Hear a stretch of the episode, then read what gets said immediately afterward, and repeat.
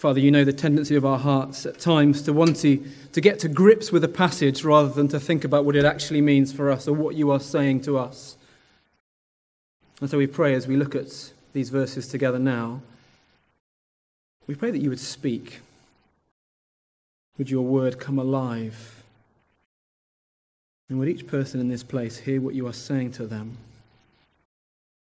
We pray that for us as a church as well, as a, a corporate entity, as a family, we might hear your voice afresh. In Jesus' name, amen. So, one of the big things that happened um, in Genesis 3 at the start of the Bible, when the first man and woman decided that God was not good and that they wouldn't trust him and that they would walk out on him, one of the first things that happened was we would never truly be satisfied again, at least in these bodies. We've said goodbye to the God who made us, whom we were made for. We've said goodbye to the good things that he gives us. And so we will never truly be satisfied in one sense. You read the account in Genesis and you see this, this blueprint, this image of perfection. You see God providing his people with an abundance of trees and food and, and water, and it is good. And you, you see them walking with him in the garden in the cool of the day, and it is good. And we had all we needed true satisfaction, and yet they walk out on him, and we break it. You see, we're not like God. God is utterly self sufficient, but we are not, and so we need things outside of ourselves. Right through the scriptures, you get these repeated truths that we need things, that God is good, and so we are to look to Him to provide those things for us. We're made to look to Him for, for rest, for food, for relationship, for, for sustenance, for safety, for, for satisfaction. And so the physical appetites that we have, you thought it before, the physical appetites that we have, in one sense, the things that we need actually point to the deeper need that we have of Him, of the one who gives them. The little needs we have day by day by day are signposts to our need of a creator. We don't just need his gifts, we need him. That's how the world is made. We need the giver. The psalmist says, As, my, as the deer pants for the water, so my soul longs for you, my, my soul thirsts for God, for the living God. This is really important because it means we will have a right understanding of satisfaction that we can experience now or where we look for it now.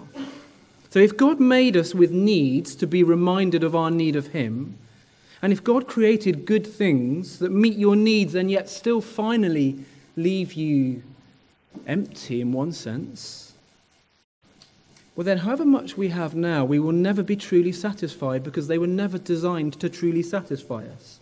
So, all the food in the world, or the drink, or your marriage, or your jobs, or, or your friends, or whatever, they will never finally satisfy you because they were never meant to. But they were meant to point you to Him. And I guess we kind of know that. Because we know what it means to, to never, you know what it feels like even, to never truly be satisfied. But every day we slide into thinking that these things are the answer. We look to the gifts rather than the giver. Some of you know, um, if you've hung around me, that I'm a fan of a, um, a current music band uh, called Bastille. I apologise for those of you whom I've waxed lyrical about Bastille before. I think they're thoughtful, honest, striking lyrics, insightful, poetic.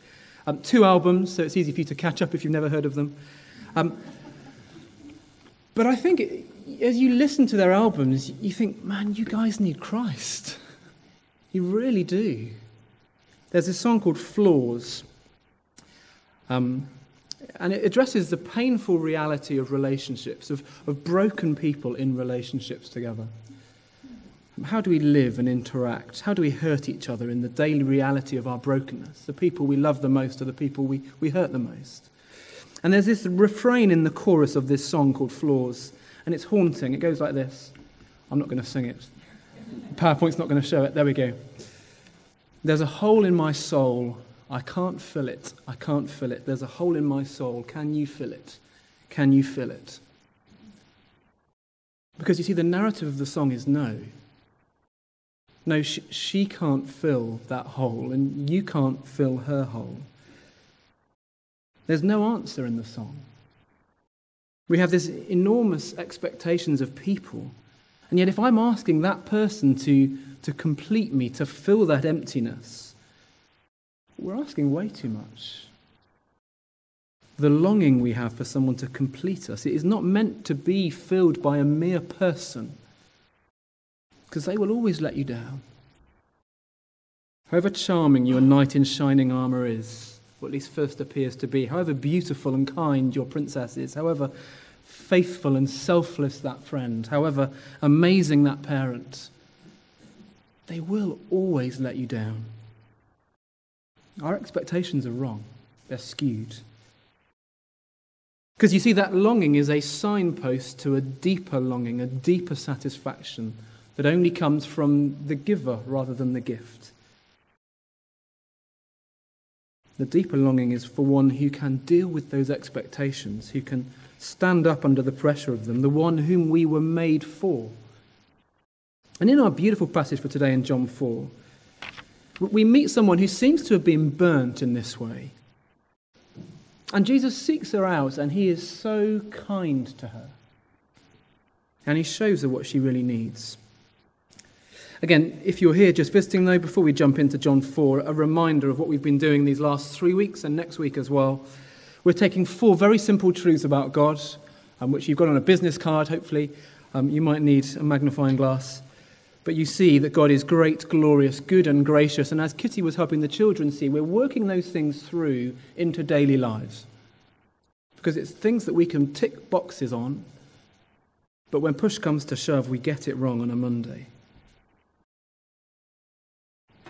And so today, God is good, so we don't have to look elsewhere. And of course, it's worth saying as well the nuances there, the things that God gives us, the gifts He gives us, are meant for our pleasure and our enjoyment. That's the design, but they're transient things. We'll soon be thirsty again. So come to John 4. Um, I think it's page 1066. And I want to try and hang the account around two big ideas for this morning. You can see them on the screen there. Uh, he came for everyone, and he came to quench forever. He came for everyone, and he came to quench forever. So, firstly, he came for everyone. What does that mean? Well, as we first encounter this woman at the well, we might miss this idea, but it is, it is an unusual account in many ways. The woman doesn't miss it. John, writing for us, doesn't miss it, but we might easily miss it. So, have a look down at verse 7. A woman from Samaria came to draw water. Jesus said to her, Give me a drink.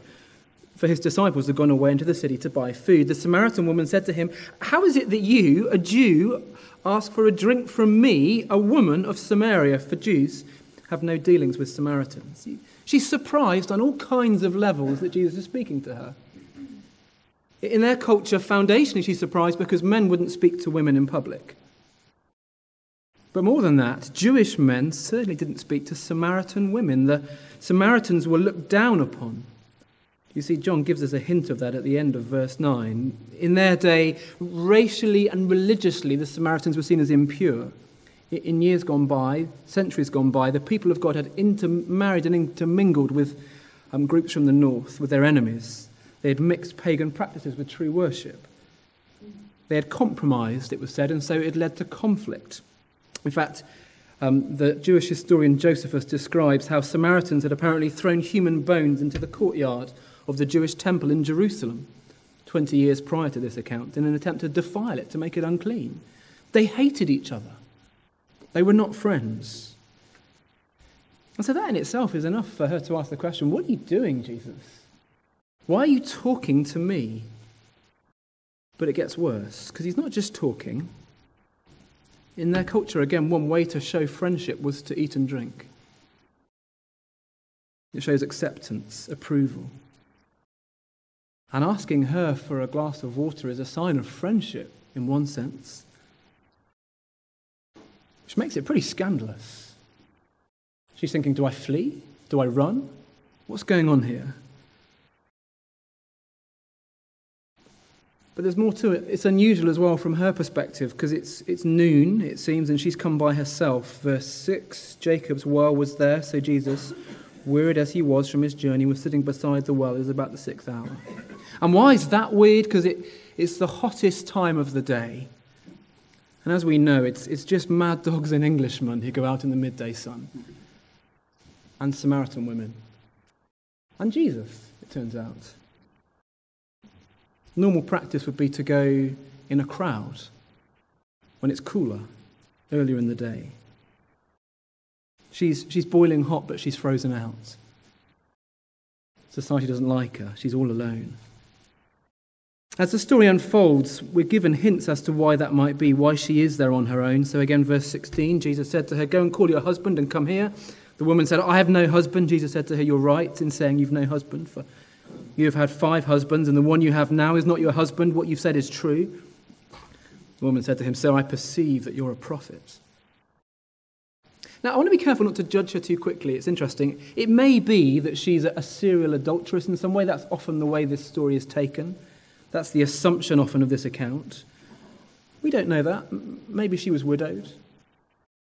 Maybe she was widowed and so, for security's sake, bumped into another marriage too quickly. Roof over her head, food on the table.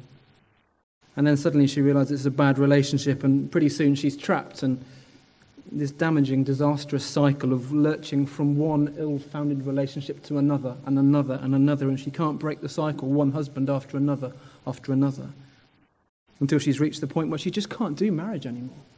It doesn't work. And she finds herself at a well, as she did every day, alone, hot, thirsty, not looking for trouble just getting on with her chores, quietly minding her own business. But today she's in conversation with a man who seems to know everything about her. He seems to know her. And you know, if you look at verse 4, strictly speaking, that's not true. Because of the hatred we've already said, some strict Jews who were doing the three day journey from Judea to Galilee would avoid Samaria entirely, deliberately. They would take the longer route round. And so, as we read verse 4, he had to pass through Samaria. That's not quite true because many didn't. They wouldn't touch the place with a barge pole. So it's probably more than to do with just geography, it's about divine necessity he had to go through Samaria, and John is nudging us to say, Come on, you've worked it out. He had to go because he has to meet this woman. He's got a meeting at a well to attend. A meeting with someone who nobody else wants to be seen with. A meeting to turn someone's life around. Isn't it sad in our world how so easily we exclude people? We, we write them off. Maybe you can associate with this woman here. Maybe, maybe she feels like, like, like you, in a sense. Maybe you know the reality of the glances, the disapproving looks, the nods. Maybe the shame of the skeletons in your closet that you try to keep locked hard shut, but actually they just work their way out and there was no pulling them back. But maybe you feel like you don't quite fit in, and you look around a room like this and you see all these beautiful churchy people, and, and you feel like you kind of stick out a bit. Not quite sure what you're doing here, not quite sure if you'll be accepted, not quite sure what it's all about. Well, Jesus had to pass through Samaria because he came for people like you and he came for people like me, people who feel far off, marginalized, excluded, thirsty he came for everyone. He didn't just come to gather us in, though. He came to quench forever. Verse 7 Jesus asks the woman for a drink, and she thinks he's talking about water, which I guess I would, and I guess you would. It seems pretty obvious. He looks pretty tired and thirsty, presumably. It's been likely a day and a half of walking. He's got no way of drawing water from this ancient well. And we've seen, she questions, How appropriate is it for you to ask me for a drink of water, sir? And he says, verse 10, Verse 10 If you knew the gift of God and who it is that is saying to you, Give me a drink, you would have asked him, and he would have given you living water. The woman said to him, Sir, you, you have nothing to draw water with, and the well is deep. Where do we get that living water? Are you greater than our father Jacob? He, he gave us the well and drank from it himself, as did his sons and his livestock. And Jesus said, Everyone who drinks of this water will be thirsty again. But whoever drinks of the water that I give him will never be thirsty again. The water that I give him will become in him a spring of water welling up to eternal life. The woman said to him, Sir, give me this water so that I won't be thirsty or have to come here to draw water. Jesus is good. He's not after something from her, he wants to give something to her. And when he turns up on the scene and we get a bit twitchy, thinking, What does he want from us? Jesus, what do you want with me? He's not come to ask stuff of us, He's come to provide what we need. He's come to show us that we were made to be satisfied by Him. And yet she's a bit confused. I'm pretty sure I would be quite confused as well. What's he talking about? In her mind, she's talking about water from the well. In her mind, she's thinking, every day I come to this well on my own with my empty jar, and by the next day it is empty again, and so I have to go back again. Maybe she's thinking in her mind, that's the story of my life. Always empty, always needing something else, someone else, never satisfied, never, never quenched, never content, uh, empty on the inside. Teacher, if you've got if you've got water that will quench my thirst forever, I could do with some of that. But he's not talking about water in the well where they're sat. He's talking about water that will quench our thirst forever. And the reality is, we're all looking for something, aren't we, that will satisfy us, something that will fill us. What do you think you need? What are you looking for? How do you finish this sentence? If only I could. If only I could. If only I could redo Christmas again. If only I could have a family. If only I could move house or get a house or get an extension or a renovation. If only I could get a, a bigger garden, a new hairstyle, a new outfit, new shoes. If only I could get my inbox to zero. If only I could get to half term. If only I could have nicer holidays. If only I could get a job, get a new job, get a notch up on the ladder. If only I could be more significant. If only I could finish my degree. If only I can find a spouse or find a different spouse. If only I can retrain and start on a different path. If only I could retire. If only I could. How do you finish the sentence? And I guess in our heart of hearts, we know, we, we all know that things won't really satisfy, but we keep coming back to them, hoping they might. And perhaps in our heart of hearts, we will know that, that there's someone rather than something who will truly satisfy. Because we, we kind of know we were made for relationships. But then we slide into calling it love, but, but we turn people into things to get what we want. And when we stop getting what we want, we think about, well, find someone else who will give me what I want. And so it's hard. We're, we're scared to be open and vulnerable with people because we long for love, but it's never quite right. And you see, this is not the love that you've, you've longed for. Jesus said to her, Go and call your husband and come here. The woman answered him, verse 17, I have no husband. Jesus said to her, You're right in saying, I have no husband, for you've had five husbands, and the one you have is not your husband. What you've said is true. The woman said to him, Sir, I perceive you're a prophet. Is Jesus being a bit harsh? kind of left scratching your head thinking he had been so kind to her. Why did he rub her nose into this family situation if he already knew what her issue was? Why did he make her suffer for it? Why does he embarrass her? Why does he do that? And the thing is, he is being kind. He loves her enough to speak truth to her. He, he wants to help her face the reality of what it is that she really needs. The, the, the maths tells the story. Her relationships are what happens when we try and live life without God. In John 4, the maths tells the story. The longing we have for a relationship that satisfies, the longing we have for a relationship with the God who made us that satisfies. Everything else we drink will make us thirsty. It's as if we're gulping down salt water and we think our, our, our, thirst is being quenched and we think we've got what we need and it'll be all right for a bit and it helps for a bit and it's okay for a bit, but then in the end we're just more thirsty and, and sick.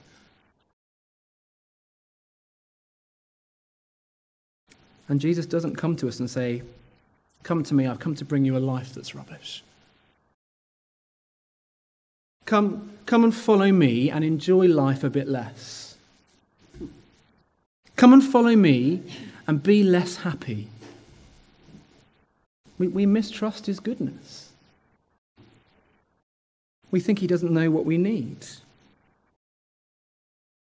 But it's as if we're there splashing it around a little puddle of mud trying to have fun, and he says, Come on, Let's have some pure water instead. Let me show you what you really need. Let me show you what you were made for. Come and trust me. And in our world, it's relentless and exhausting, and social media exacerbates that, and keeping up appearances. And it says, if you stay thin, if you look beautiful, if you can make the grade, if you can impress me and keep impressing me, if you can get it right, then we will love you, says the world. And Jesus just loved her. He knew the truth about her and he just loved her. And he knows the truth about us and he just, he loves us. He had to go to Samaria to get to people like her. He had to come to this world to get to people like us. He doesn't love us because of what we're like. He loves us because of what He's like. God is good. So we don't need to look elsewhere. And this morning I have to say this, but maybe Jesus is saying to you for the first time, maybe for the first time in a long time, stop it. Just stop it. Just stop trying to quench your thirst with things that will never, never work. Come and drink living water from me. Come and have your thirst quenched. Come and meet the one who can truly satisfy you, the one, the only one who can truly satisfy you. Come and enjoy living water. Come and know the one whom you were made for. Come to the giver and enjoy the gifts that he gives. And if that's you, if, if you're here this morning thinking, do you know what, I'd love some of that water. I, I know what it's like to try and find my, my thirst quenched in muddy water, but I'd love living water. Then come and chat to me afterwards. It'd be such a privilege to talk to you, such a privilege to pray with you. Thing is, I suspect for the majority of us in this room, though, we're a people who far too easily can say, if only I had. And we know this Jesus who gives us living water, but we, we lose direction and we start trying to find satisfaction elsewhere. Ours is a world that breeds, that loves to breed discontentment, that urges us to look for what we want and to see it as what we need. We, we forget who we have, we buy the lie. And so we're playing in muddy puddles. I was reading a little while ago um, a great passage in a book by an Australian Christian author called Tony Payne, who some of you might have heard of. And he was imagining kind of TV in heaven type stuff, uh, truly Christian television. There was a, lots of enjoyable stuff in there, but this paragraph particularly was talking about the kind of obsession with house design that our current culture is all into.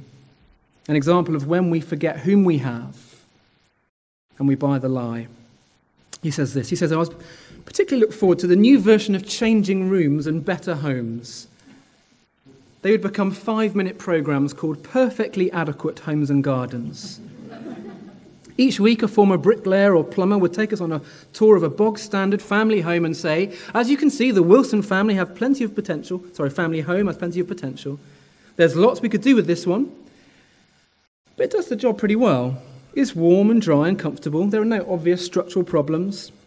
We're going to encourage the Wilsons to be content and leave it as it is. Jesus says, With me, you can be content. You have all you need. You have the love that you were made for. It will never disappoint you. You, need nothing else. I am enough. And so maybe where we say, if only I had, however you finish that sentence, maybe we need to come back to John 4 again and to see the one whom we do have and to rediscover and remember and stop mucking around in the mud and to go to the one who gives us living water, to drink afresh from the well. And of course, we're not going to go there today, but that's why the conversation moves on to talk of worship, as we were thinking last week, because what we love, where we find satisfaction, where we turn, is ultimately about where our hearts worship and so shape our lives. That would be part two if we had time. But maybe life hasn't turned out as you expected it to. Maybe marriage or relationships or your job or your family haven't, haven't ended up as you dreamt, what you longed for. That the fairy tale never materialized or the fairy tale all went wrong. Maybe in your mind you were never meant to end up stuck here like this. Jesus says, I've got you. I've got you. I'm good. You can be satisfied in me. I am all you need. And so, our homework question for this week is examine your daydreams. Not your weird ones, but you know, when your brain sort of freewheels and you think, oh, if I had this, then I'd be happy. That's what I need in my life. Examine your daydreams and ask, what is your well? Where do you look for satisfaction where do you imagine this satisfaction is going to come from? How would you change your life if you could? And so when you've done that, then go to Jesus and see what he says to us in verse 14. He says, Come, come to me. Those things won't satisfy you, only I will satisfy you. Come and find water that will satisfy forever.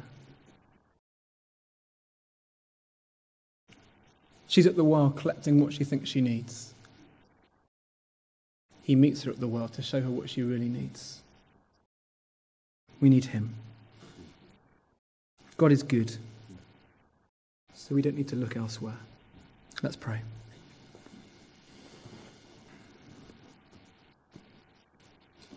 Lord Jesus, thank you for all that we have in you. Thank you for living water. Thank you for your generosity, your kindness we confess how easily we get it wrong, how easily we think other things will satisfy, how easily we, we buy the lie. Help us to see afresh how glorious you are, how good and how beautiful. Amen.